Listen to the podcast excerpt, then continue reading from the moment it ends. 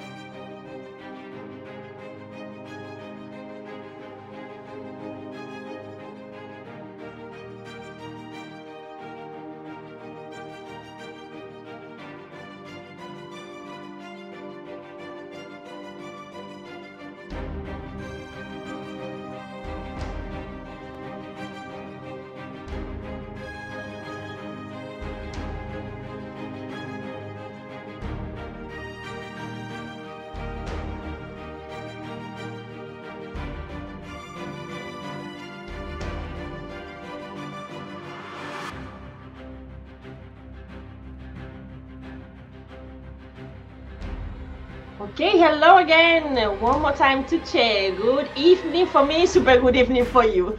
Good evening, yes, super good evening to me because it's 9 o'clock in Turkey. Right, and when are you going to have something to eat? I would like to know. Or have you had a little snack in between sessions? Oh, I eat early. I eat around 6 every night. I'm kind of like a person who eats very, very early. So do you have like an English timetable that you have your tea like at 5, 6, and then you have like a little snack? I kind of do. Like, for example, I do my breakfast around 8 or something, and then I have my lunch at 1, and then 6 p.m. there goes the dinner, and well, that's the timetable for Tugce.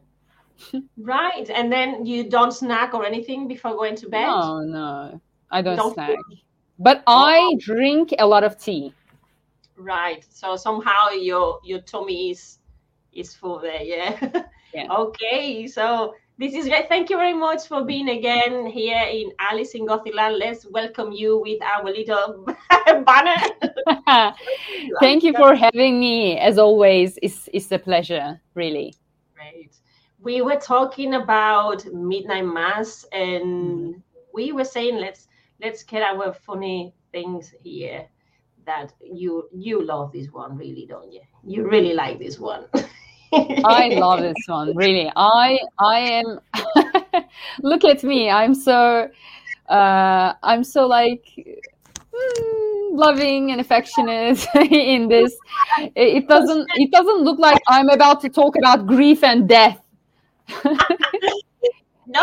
It looks like I'm giving away kitchen recipes or something like that, food recipes. Yes, and I'm next to you saying, "Oh, the surprise!" Yeah, but that would be a good program, Gothic Kitchen with Tugce and Alicia. Hey, well, in that sense, we would have to get Ali. Ali is someone in Samter's group. as well. Yeah, and she's writing. We'll have to talk to her at some point as well. Oh, Gothic Cookbook. I love her. Yes, yes. Me as well, and I've been trying to help her out as well, spreading the voice, and so people buy the book as well. She's amazing. I follow her on social media, and she's really amazing. Yeah, definitely. Really... Gothic Cookbook, guys.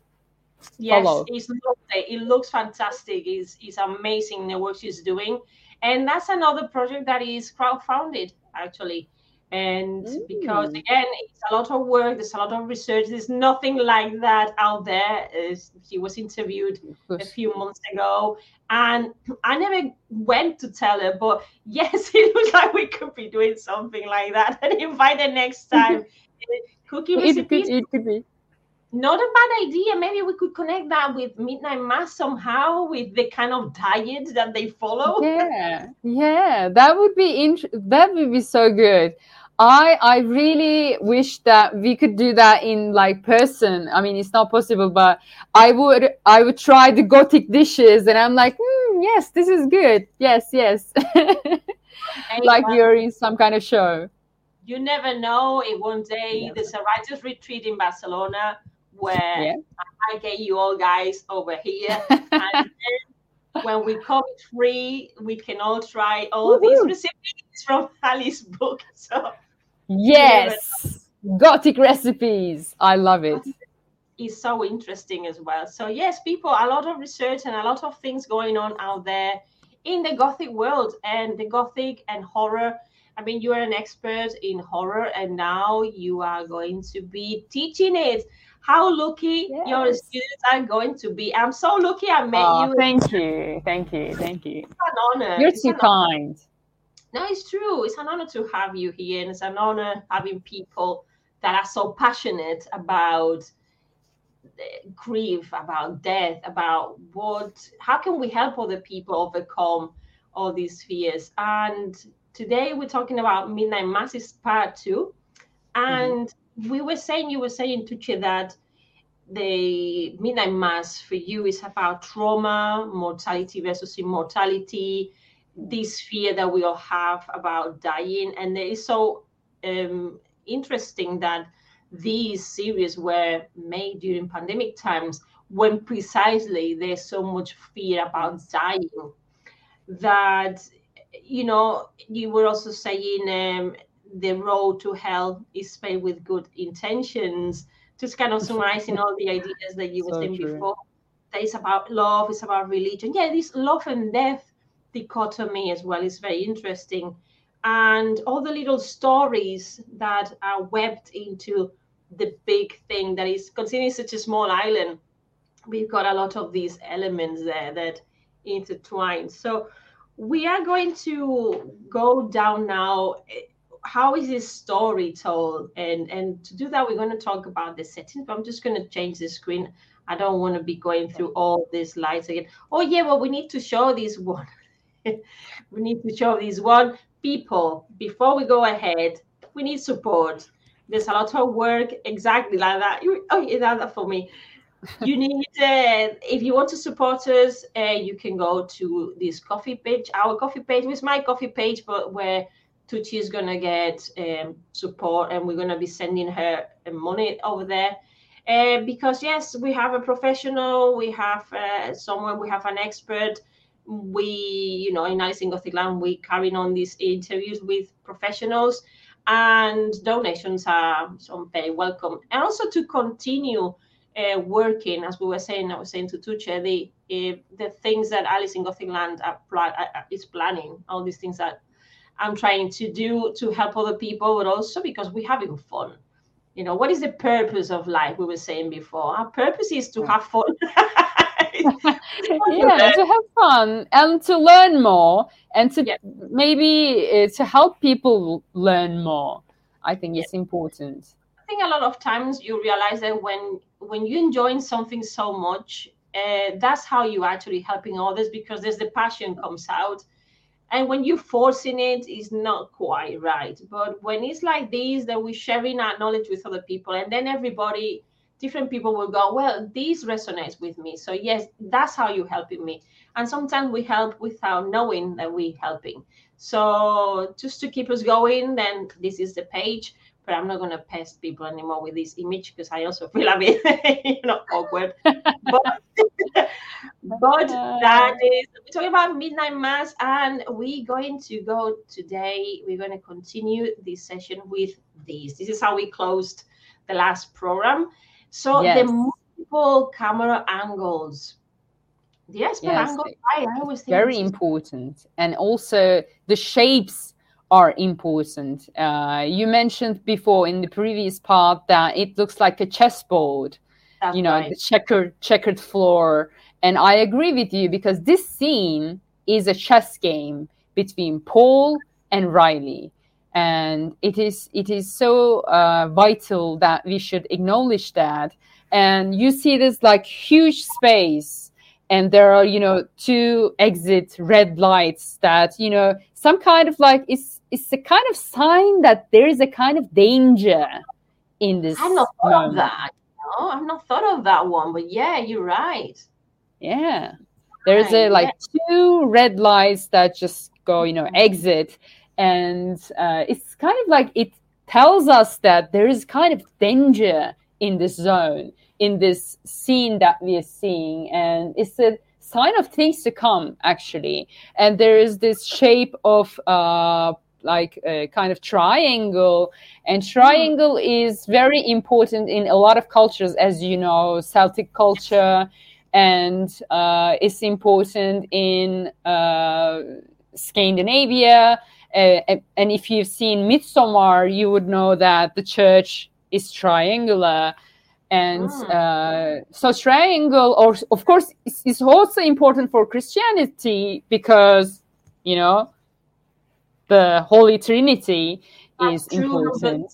Yes, I'm not thought of the shape. Yes, I'm not thought of the shape. What does it mean really? For example, in Islam, this shape, the pointed, is just because it's pointing at God. Yes, it's kind of like pointing at God, and like the relationship between people and relationship with the God, upper it goes up to the God and then between humans. Mm-hmm. So because the show is about human relationships, but also our relationship with God and several gods, actually, in this series. And it's really very important that it's a wide-angle lens that is used. So Paul and Riley are opposite each other, and they're at the same height. No one is shown like bigger than the other. It's a kind of meeting of the equals in this manner, because we see Paul as an approachable priest. He's the Father Paul, but he's an approachable, easygoing kind of guy. He's relaxed, he's cool, modern. At least we think so. But actually, he's a 90 or 80-year-old man who was bitten by a vampire, we later learn. But it's so interesting, this scene between them, that we learn a lot of things about Riley, and Paul calls bullshit on a lot of Riley's stuff. It's a kind of a moment of truth for Riley, that he faces his trauma, he faces his grief, which he has been postponing until now. I mean, he has been seeing the ghost of the girl for so many years, but he never talked to anyone about it until he comes to Crockett Island and finally starts telling people that he's not actually really well, and that's I think a vital point of the show. Yeah, Riley's challenge. Yeah, it's very important. Are you talking about how symmetrical these images as well, the symmetry as well in them, but also look at the body language of the two characters most of the time.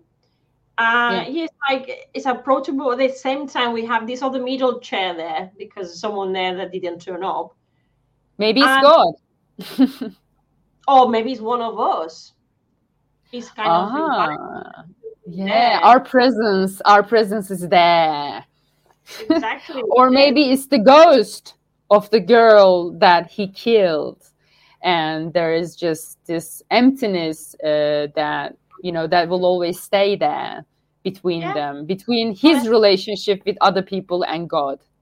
Well, as you said before, these three, the magical number three, the Holy Trinity that is not there but is there. You're right there. He could have been playing these subconsciously. Of course.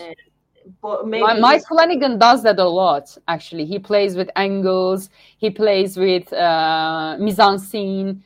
And he plays with a lot of, camera movements to show trauma and show relationships between characters. And in this case, there is an empty chair. That's true. I mean, why? There is absolutely no reason for there to be an empty chair. It makes that there is a gap there between them. Yeah. There's another game that he does that I didn't put a picture here for, but he gets, if you remember right, the star when they are at the island at the beach and they find all these dead cats on the shore. And the camera goes. It's a very terrible scene for me as a pet lover. I know. It's such a thing that they plastic ones, but yeah, I've got two cats as well. Thankfully. But this camera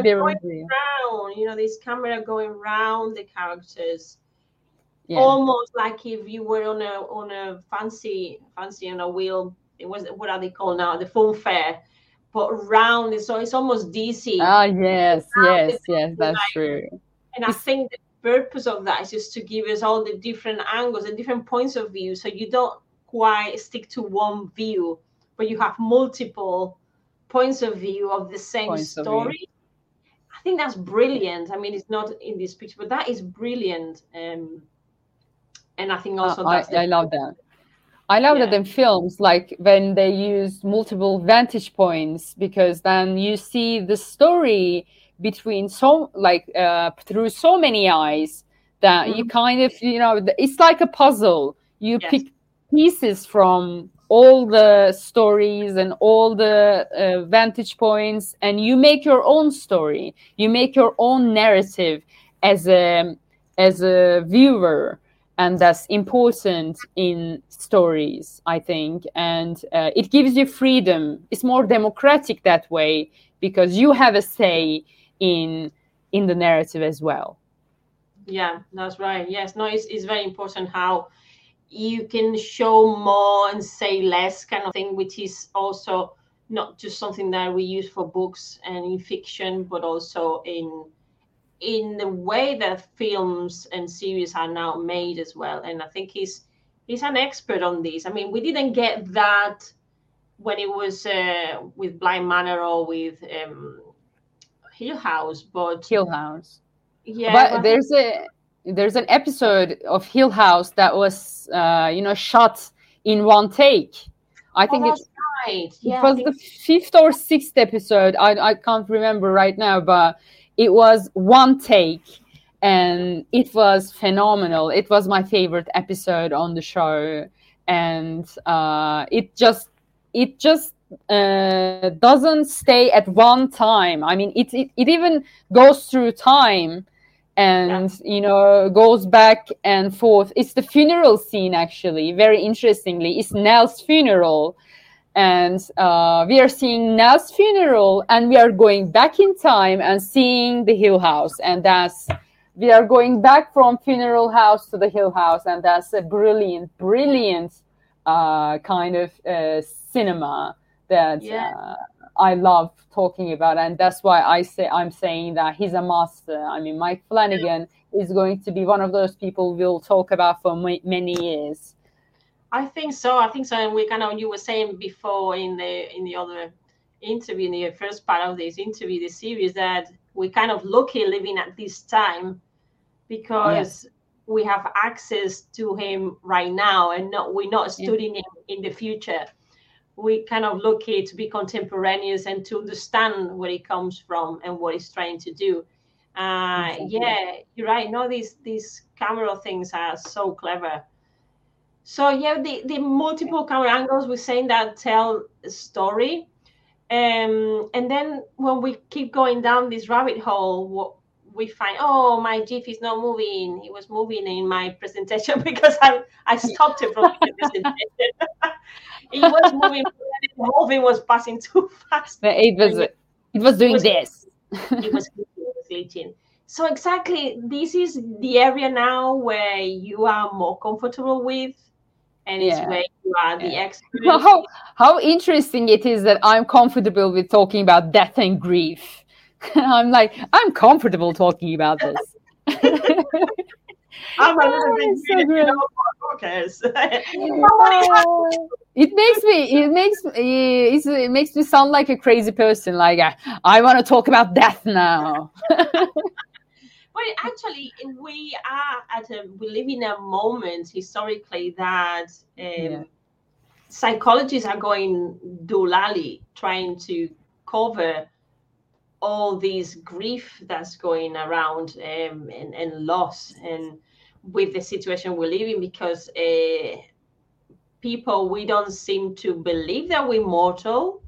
So all of a sudden death is knocking at our door, and it can come up anytime, even young people. It doesn't matter, you know, the age. We're going back to almost like what happened in the Black Death, that it just got to everybody, and we're living like this second or third Black Death in modern times. So we need to talk about it. So we need people like you actually to help us out with our own thoughts and accepting that's the reality, and also to take precautions and to be careful and to let's face it, don't get paranoid about it. But if we can help it, if we can avoid it, and if we can do certain things to not get caught by it, we have this invisible death. And if we go back to Midnight Mass, this grief can look very familiar to us as well, which is why I've selected these few pictures. Four characters that are grieving the most, definitely. Yeah, and the people around them. I mean, we couldn't put everybody here, but they grieve splashes everybody else in the series. So, would you like to go one by one, and then I can let you just do your thing and how they live in their own life differently? I mean, to start with, I think I would like to talk about why these kinds of shows and why these kinds of things are being talked about right now. And it's really important. I think we talked about this before, but, you know, in Millennium, we had the 9/11, which was very vital for our collective grief. And there was the death of Diana in 1997, which was another thing that was important. And then people started grieving openly, and grieving out on the streets, grieving for Diana, grieving for 9/11 survivors or victims, and so it really changed us to a kind of like collective conscience and collective grieving. And of course, cinema, like people who are like movie filmmakers, they are living on this planet as well as us. So they are getting affected by all this trauma, and they are having their own traumas as well. Because everybody is dealing with grief at one point in their lives. I mean, you will lose your grandmother, you will lose your grandfather, you will lose your parents, you will lose your siblings, and maybe a friend that you love so dearly, and everyone will face grief at one point in their lives, and we cannot escape that. That's not possible, because we are not living in Crockett Island and we are not vampires. So we are gonna Maybe you are. I don't know. But I can say for myself, guys, that I'm not a vampire. Okay. But I wish I was, so I could learn more about the world. And, that's the nice thing. I don't like the biting moment, but yeah, I give you the mentality side. I mean, I want to be a vampire not because I crave blood, but because I crave knowledge. So if you, I mean, I was just looking at this new streaming service show called The Woman Across the Girl in the Window or something like that. It's a kind of show that is a parody of The Girl on the Train and The Woman in the Window. And I was watching that before we started talking. And she was saying something, and she was about to do something, and she said, "No, it's not you. It's grief doing this." And I'm like, "Okay, grief again." I mean, people cannot stop talking about grief and death these days. I mean, but it was expected, as I said, because of the collective grief that we experienced, that it had to come out somehow. So it is coming out in shows. We talked about Hill House before, which is about addiction and grief. And we talked about Bly Manor, which is also about grief. And then we can see that Mike Flanagan has a problem with grief because he's once again talking about grief in this one. And it starts with grief. It starts with Riley. On the top left, that we're seeing that very handsome guy. He has a car crash and he kills a teenage girl, and he's just lost. I mean, he's obviously under the influence of alcohol, and also he just looks lost. He just cannot face that. He just looks at the girl and cannot face what he has done.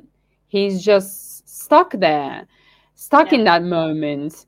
And we later see him in prison, and he's still seeing the ghost of that girl. And that is his conscience not giving him the time of the day. It just keeps pushing him, because grief keeps pushing him to face up to what he has done, and to kind of take reins and to deal with his grief, because he didn't just kill girl, he also killed his own life. Mm-hmm. He killed all of his career prospects. He killed every chance that he might get at a reasonable life. Now he's just branded as a killer. I mean, he's branded by society as a killer. So he's grieving his own life as well, because he now knows that things can't go back to what they were. So he goes back to the only place that he knows, his home, which is Crockett Island. But he doesn't have a clue what is going to happen to him there. I mean, if he only knew, maybe he wouldn't go back. But I don't know. Maybe he would, because he's such a self-sacrificing guy in the end. So, but he's also he doesn't know what to do with himself. He's lost his purpose by accidentally killing this person. He's lost his purpose in life. And you were telling us about this now, and I was thinking again about the camera. How he plays with Riley all the time. Every time he sees this girl, there's this tilt of the camera, right? Yeah. We go in his position and we see her again, and she's looking at him like if she was the camera as well. It's fantastic how it's the camera. Fantastic shot. Yeah. And it starts with the Dutch angle, which is a kind of angle that shows something is going wrong. Yeah, Hitchcock uses it. He uses it a lot. Sometimes it's called a Hitchcock angle as well, because he uses it so much. And it goes like this and tilts to the girl's level. And we are now on the ground with her. And because Riley's life is the same as hers. It's just over. It's over. And he thinks so. At least he thinks so, until he comes to Crockett Island and meets Aaron. Then he kind of has a kind of glimpse of hope, I think, that things might get better, but things do not get better. They get kind of worse. And he needs to sacrifice himself. And that's also a very interesting angle there on the boat, and it's kind of like camera is coming closer and you're kind of nervous. You're asking yourself, like, is he going to hurt Aaron or not? You're inclining towards not, but you're not sure, because this is human nature, and you can never guess human nature. And but he just goes, I brought us here not because you cannot escape, but because I cannot. And you're like, oh my God, he's going to commit suicide. Oh my God. Of course, it's a traumatic moment for Aaron, grief, trauma. And but he... whatever he did, he wouldn't be able to prove her that this is what happened to him. The only way for Aaron to believe him was for her to see that, oh my God, this man just burst into flames in the sunlight. And of course, it's a horrific moment that she has to paddle back to the town and tell everyone about it. And so we can start a little bit about talking about Aaron. This is her grief, but also she has another kind of grief. She's also a domestic abuse survivor. That is important. She's been through trauma, and she's also she loses a child through the series. She has not even a miscarriage. It just baby disappears. I mean, you have no idea what happened because of the vampire blood that they keep drinking in the congregation. She loses the baby. It literally disappears into thin air. Yeah, imagine that. That was really scary. That's even worse. I mean, if you had a miscarriage, you would have something to grieve about. I mean, you would have some kind of tangible proof that, you could bury it, for example. I mean, you could do some kind of service for it, but it doesn't exist. Like, people are saying, you've never been pregnant. Like, what? What? Like, how? Yeah, this is for me, that was a very... important moment, because, and I think, I'm not sure if that's done on purpose, but that's how I read it because of my personal situation. I had miscarriages, and between my two children, and one was an ectopic, and I almost died, and the other one wasn't evolving. And there's a difference between a woman who loses a newborn child, that there's a child, as you said, to bury. But when this child doesn't even actually grow, and it's almost like a ghost, but you've had it there for a few days, hours, weeks, and it's not even formed as a human being because it didn't have a heartbeat, but you've had to go through surgery. Yeah. People say to you, and other women say to you, that's not the same as me losing my newborn child. When actually grief presents itself, and pain and loss, it doesn't matter how big, or it's like saying to someone, well, if you lose, your baby's died, it's not as important as my 20-year-old son dying.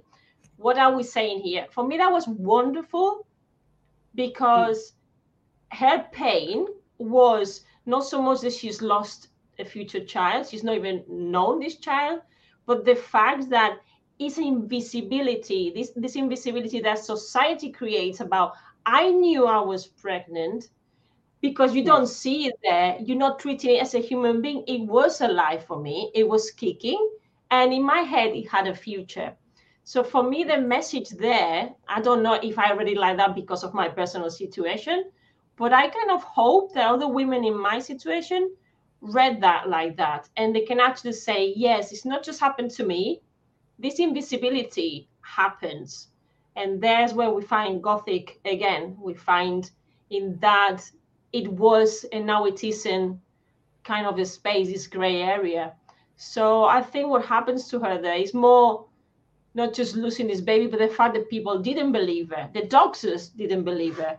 And there was no remains of hormonal baby having been there, which then at a psychological level, she probably was even thinking, have I made this up? Have I imagined it? The doctor with us said, no, I was listening to the heartbeat. He was there. But science says that there is anything there. There isn't anything. So, sorry, I just wanted to talk about that because it's something quite close to me. It's important. I mean, I'm sorry for your losses, by the way, but it's really important that you contribute to the conversation because of your personal experience. Yeah, it's something that I needs to, it's painful, you know, and I have to kind of distance myself from the conversation when I'm talking about it, because if not, I will be in tears. And it doesn't matter that it's happened 10 years ago, it's still, it's still there, you know, it's something that keeps coming back. But that also is a moment in the series where she's more vulnerable as well. And then she has this wonderful conversation with Riley about life and death, which we can get to later. And that triggers, you know, it made me almost cry when she was telling, I think my baby is, the purpose was that, and then she's going to be okay now. And I can see her, and she constructs this other parallel universe or world around her child. And that's how she finds peace. And, you know, and then for Riley, if for Riley is different, death is more about the neurons and about the connections. And then when you start switching off, how wonderful this way of accepting the disappearance of your own existence, I think. Yeah. I mean, I have read a lot of grief research because of my own research on, like, grief in 21st century horror films. And a lot of the books that I've read talked about miscarriages. I mean, they had chapters on miscarriages. And they also talked about kind of what you talked about, that it was, you know, society deemed it not so, you know, not so important kind of grief as a, you know, like a full-grown person, full-grown child. But actually, grief scholars don't agree with that, because it doesn't matter. You have the bond. You have something inside you. You have fears for it. You have dreams for it. I mean, you have everything.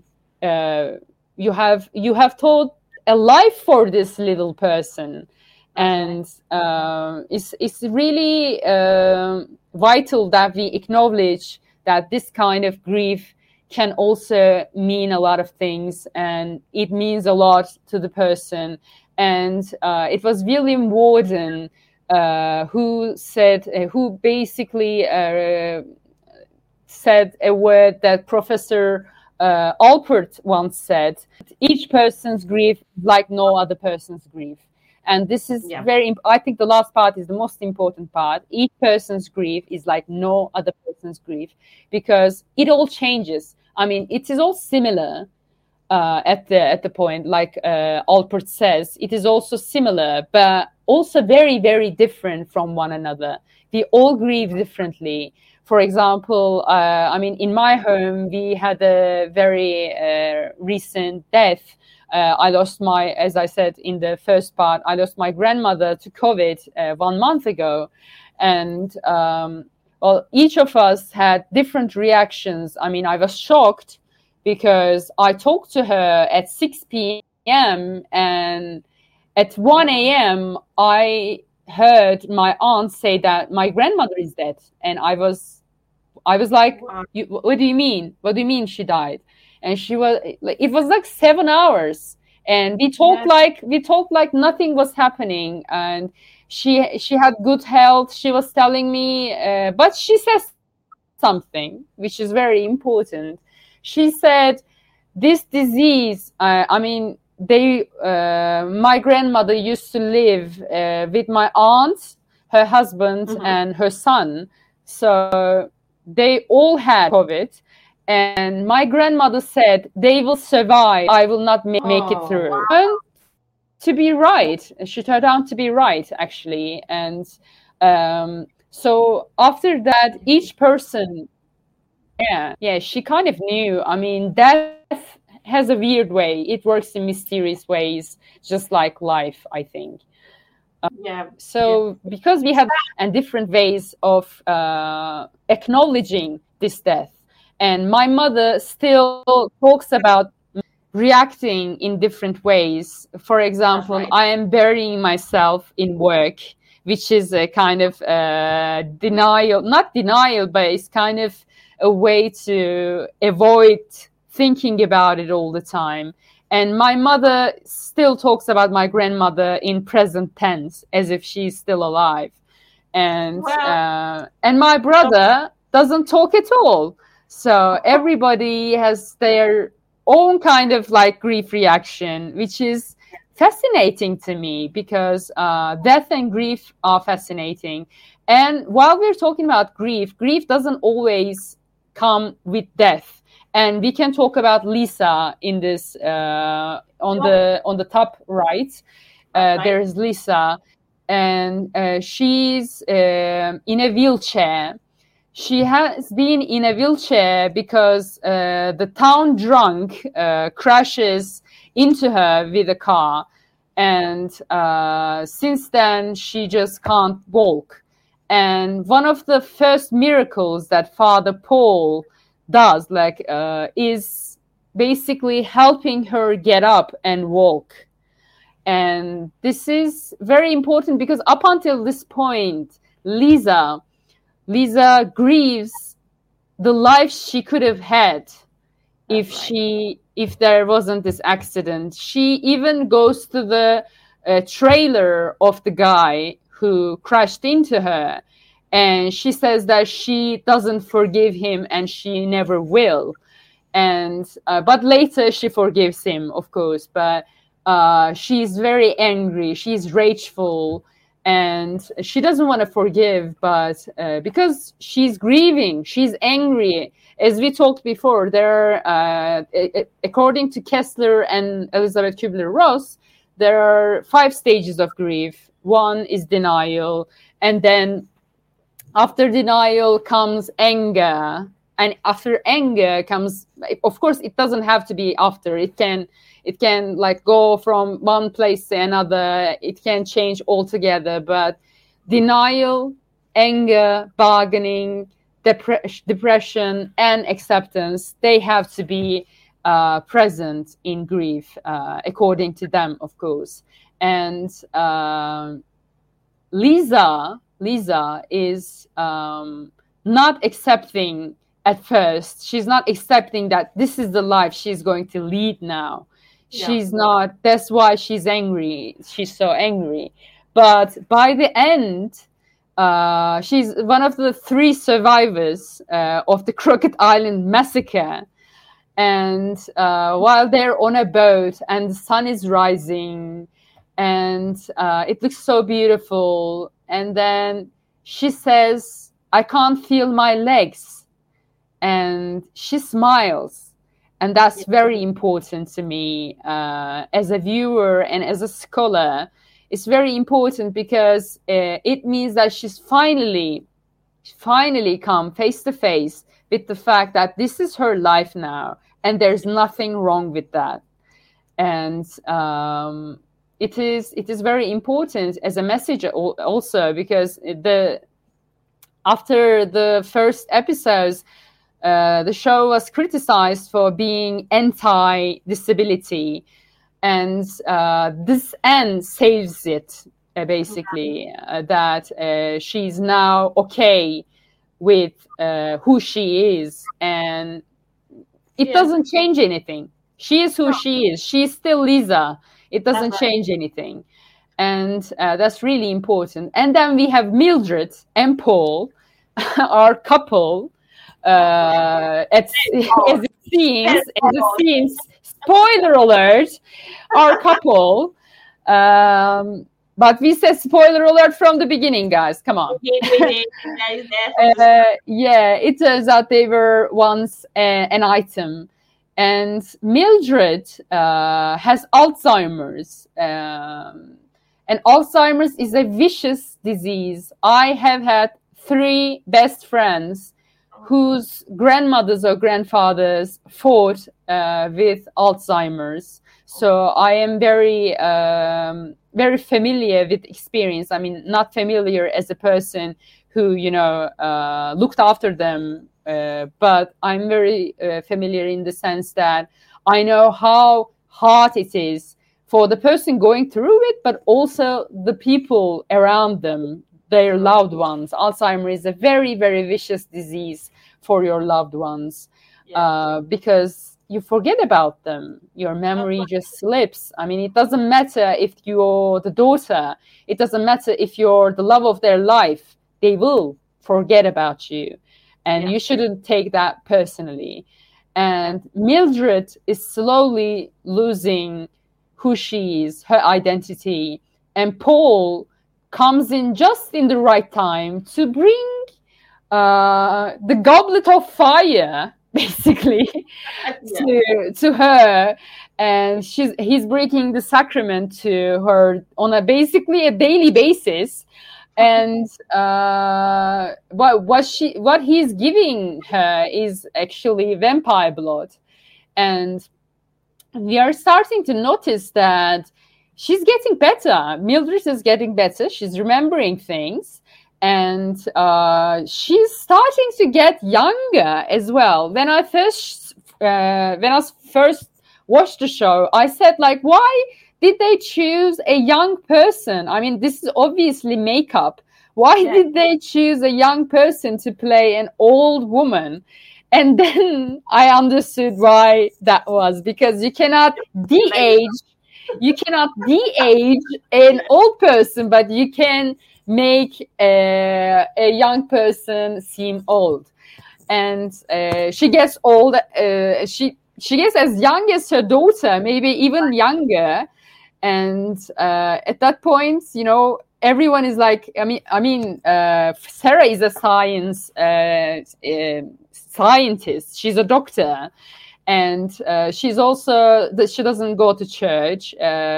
She doesn't believe in anything, as long as we know, and she cannot believe what she's seeing. I mean, the moment where she's looking at the blood and the blood just bursts into flames because of the sunlight, it's just like she's okay. I'm skeptic. She's like, okay, I'm skeptic, but this is too far. This is just like blood boiling and just like exploding in front of my own eyes. That's very important, I think, what you just said there, because if it not been because Erin loses this baby and she can see with her own eyes what this blood does, these two end up supporting each other precisely because they know that they're not mad and that what's happening is actually real. So we have this science versus the supernatural there. Sorry that I interrupted, but yes. That was a great interruption. And I think she says something like, I would say that you were mad, but look at this now. Look at what I'm going to show you. And it was a fascinating moment between this really strong, independent, great woman. The show is also a very, very great show in terms of portrayals of women, I think, and also queer characters as well. I mean, Mike Flanagan has a queer character in every show. That's basically his signature. And I love him for that, because it's inclusion and it matters. And Sarah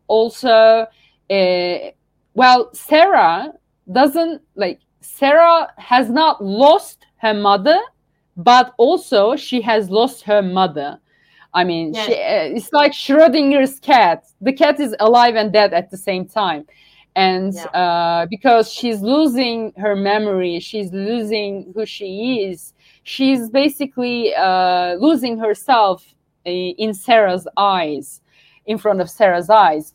But then she starts to remember stuff. And Sarah's grief turns out to be like, what am I going to grieve now? Like, my mother was kind of dying, but now she's not. And what am I supposed to do now? She's in shock. She's in shock. Definitely. Yeah, they're going down as well. I think that's another character that there's a bit of sacrifice there. The scientist. Sarah, definitely big sacrifice. I mean, when she realizes who she is, and then she doesn't want to be saved. She could be saved, and she doesn't want to be saved either. She doesn't want to be saved because she doesn't want to live a life like that. And because this is our life, and we can't decide how we live, but we should be able to decide how we go on living.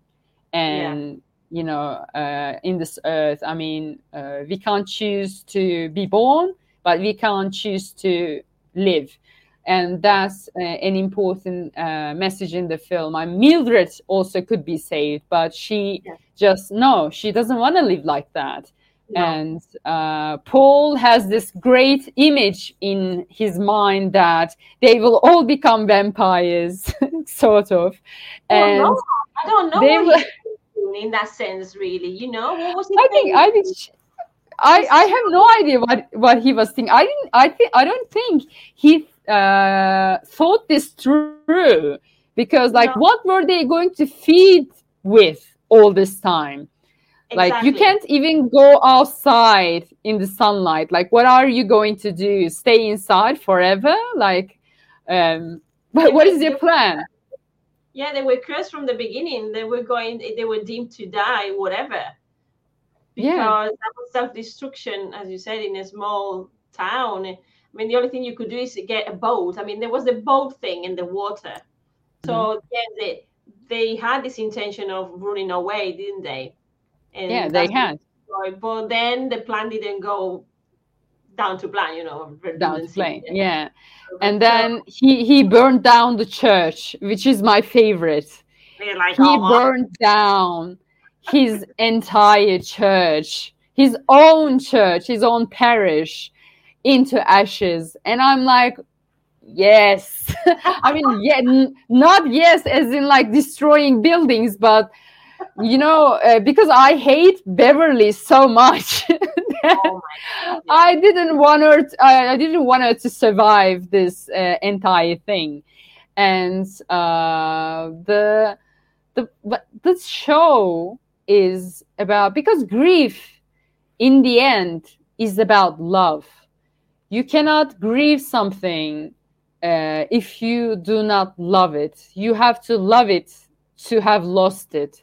And it's really important. And Paul is seeing the love of her life basically losing her identity in his very own eyes. Yeah, he's just watching. It's a very sad moment. He's grieving. And after this angel thing, it crosses over over his mind that maybe he should take this monster to an island and basically live the life he was meant to live as a family this time. But it doesn't work like that. Life doesn't work like that. Death doesn't work like that. And it takes him forever, basically, to understand that this is no way to live, and that he has done wrong, and it cost the whole town, basically. The whole place. One act cost the lives of hundreds of people, and it's what we were saying in the first interview, in the first part, that's exactly what cult groups do when you see these suicidal actions. Yeah. It's just that, isn't it? We all follow, no matter what, it goes out of control, and then people that have second thoughts, they can't go back. There's a bit of sort of everything, but by then it's too late.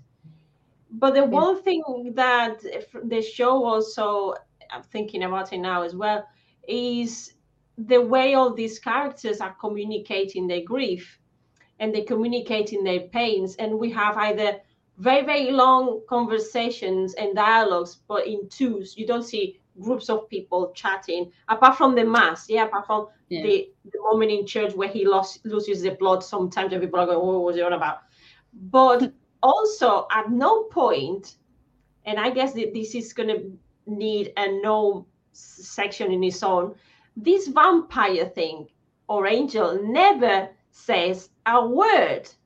The same as the ghost, the same as Riley's ghost, they do not say a word. They just there. This is so gothic, because we are describing the other, but the other is not describing itself, only by its actions, and is not saying anything to us. We don't really know if this thing is even coherent.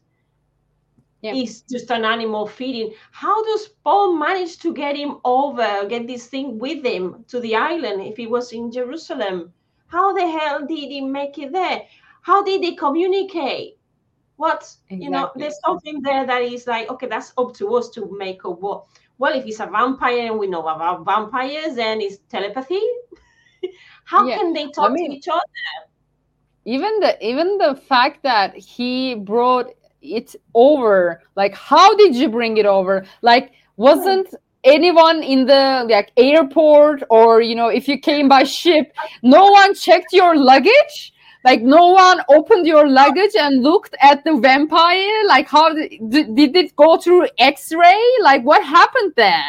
He brought this big trunk, and I was thinking, is the thing inside this trunk? Has he got soil to sleep on it, like Dracula? Yeah. What is this? Probably. But we never see this trunk, do we? Do we see anything inside? And what did he say to him? Like, say to this monster, like, please get in the trunk, kind sir. Like, please. Like, what? How did that happen? In the church, how do you get in dressed like another priest, like with a cassock? And I'm like, oh, that's so creepy, man. That was so creepy and so satanic. So satanic.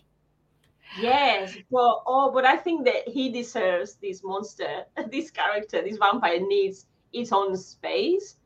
Definitely. We will talk about this in another episode. We're going to prepare that very well if people really like us to go there too. But for that, we need some support. So that's why we got this. Yeah, for support. Check it out, guys. Sorry, this way. That way. Yes, that way. Like that, down there.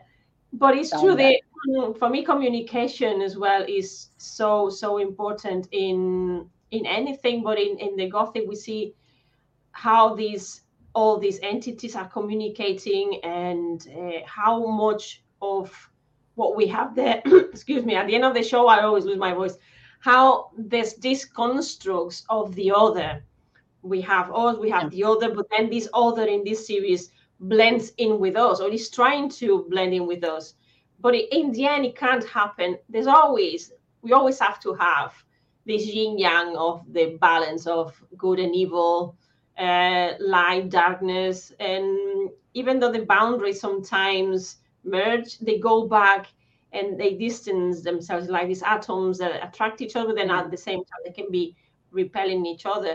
So I think in that sense also it's interesting or the communication or the lack of communication. Yeah. So we communication is important for grief as well. I mean, we talked about a little bit about the conversations, you know, Aaron and Riley have. That's very important for grief, because grief is something that you should voice out. If you sit by it, you know, if you sit like and think about it by yourself, it can drive you crazy. It can make you do things that you will later regret. But if you share, and I think this is why films about grief and shows about grief are important, because it is, they are encouraging us to share with people, share more our pain, our suffering, our trauma, our grief. And if we share, it will get better. Really, it does get better. Yeah, so the communication, that would be my last word. Communication is important. Yeah, it's true. Absolutely. Absolutely agree with that.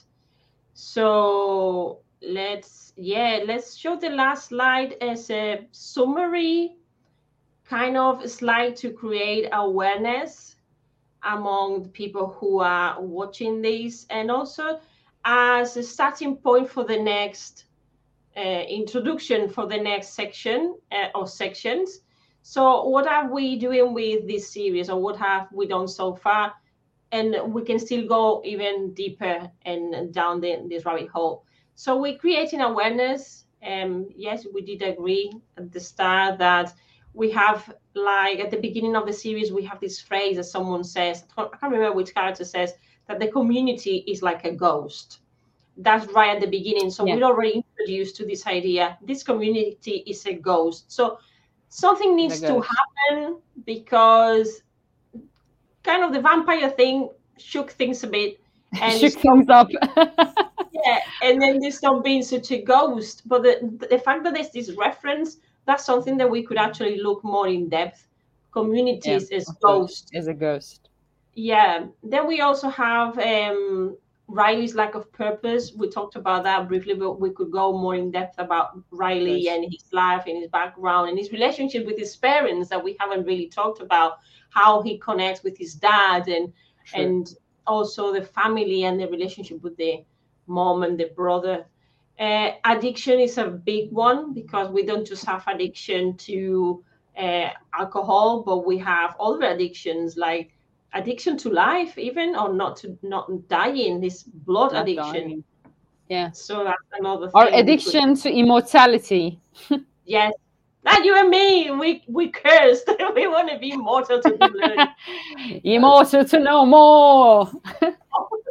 We're going to make a t-shirt of that. Yeah, I want to be immortal because I want to know more. Hey, I can do that. That's so great. We've also got, you were saying that love and death, which is like a very, very traditional tandem that we find from medieval texts. Love and death, Romeo and Juliet, these kind of sacrificing yourself and people you love to be with the person that you love and creating all these problems. That's a no topic. And in this case, we have the evil deeds, which is what you were saying before we started talking.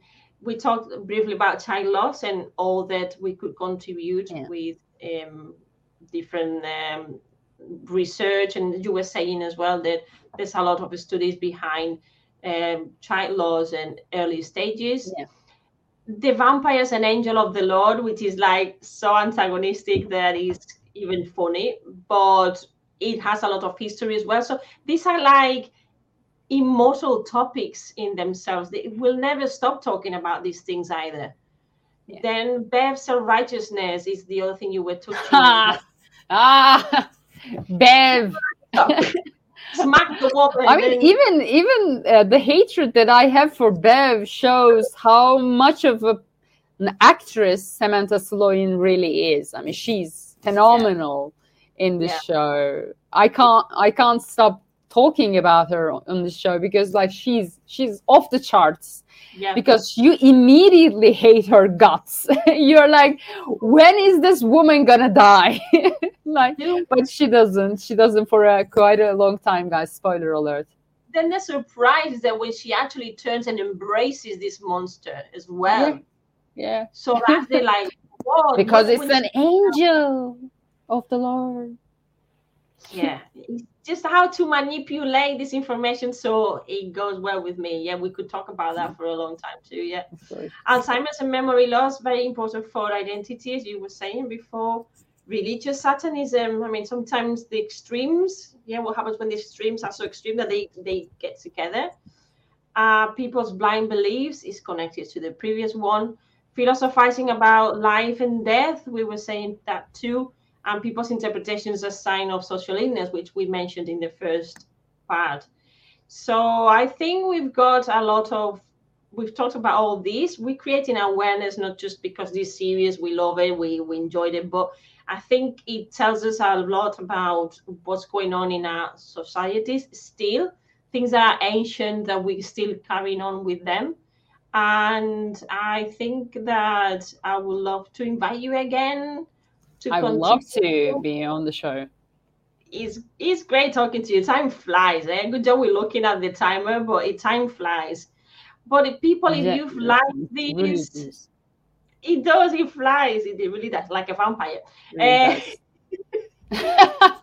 Time flies like a vampire. Yeah. A vampire.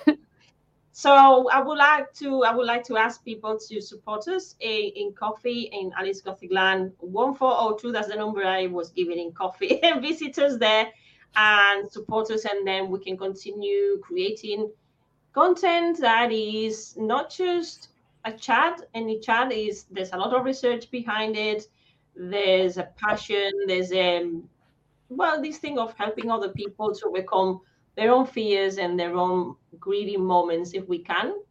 And at the same time as we're enjoying the show, you know, shows are not just entertainment and books are not just entertainment, they help us. And there's cognitive science behind all this that tells, that they actually help us find tools to overcome our daily lives.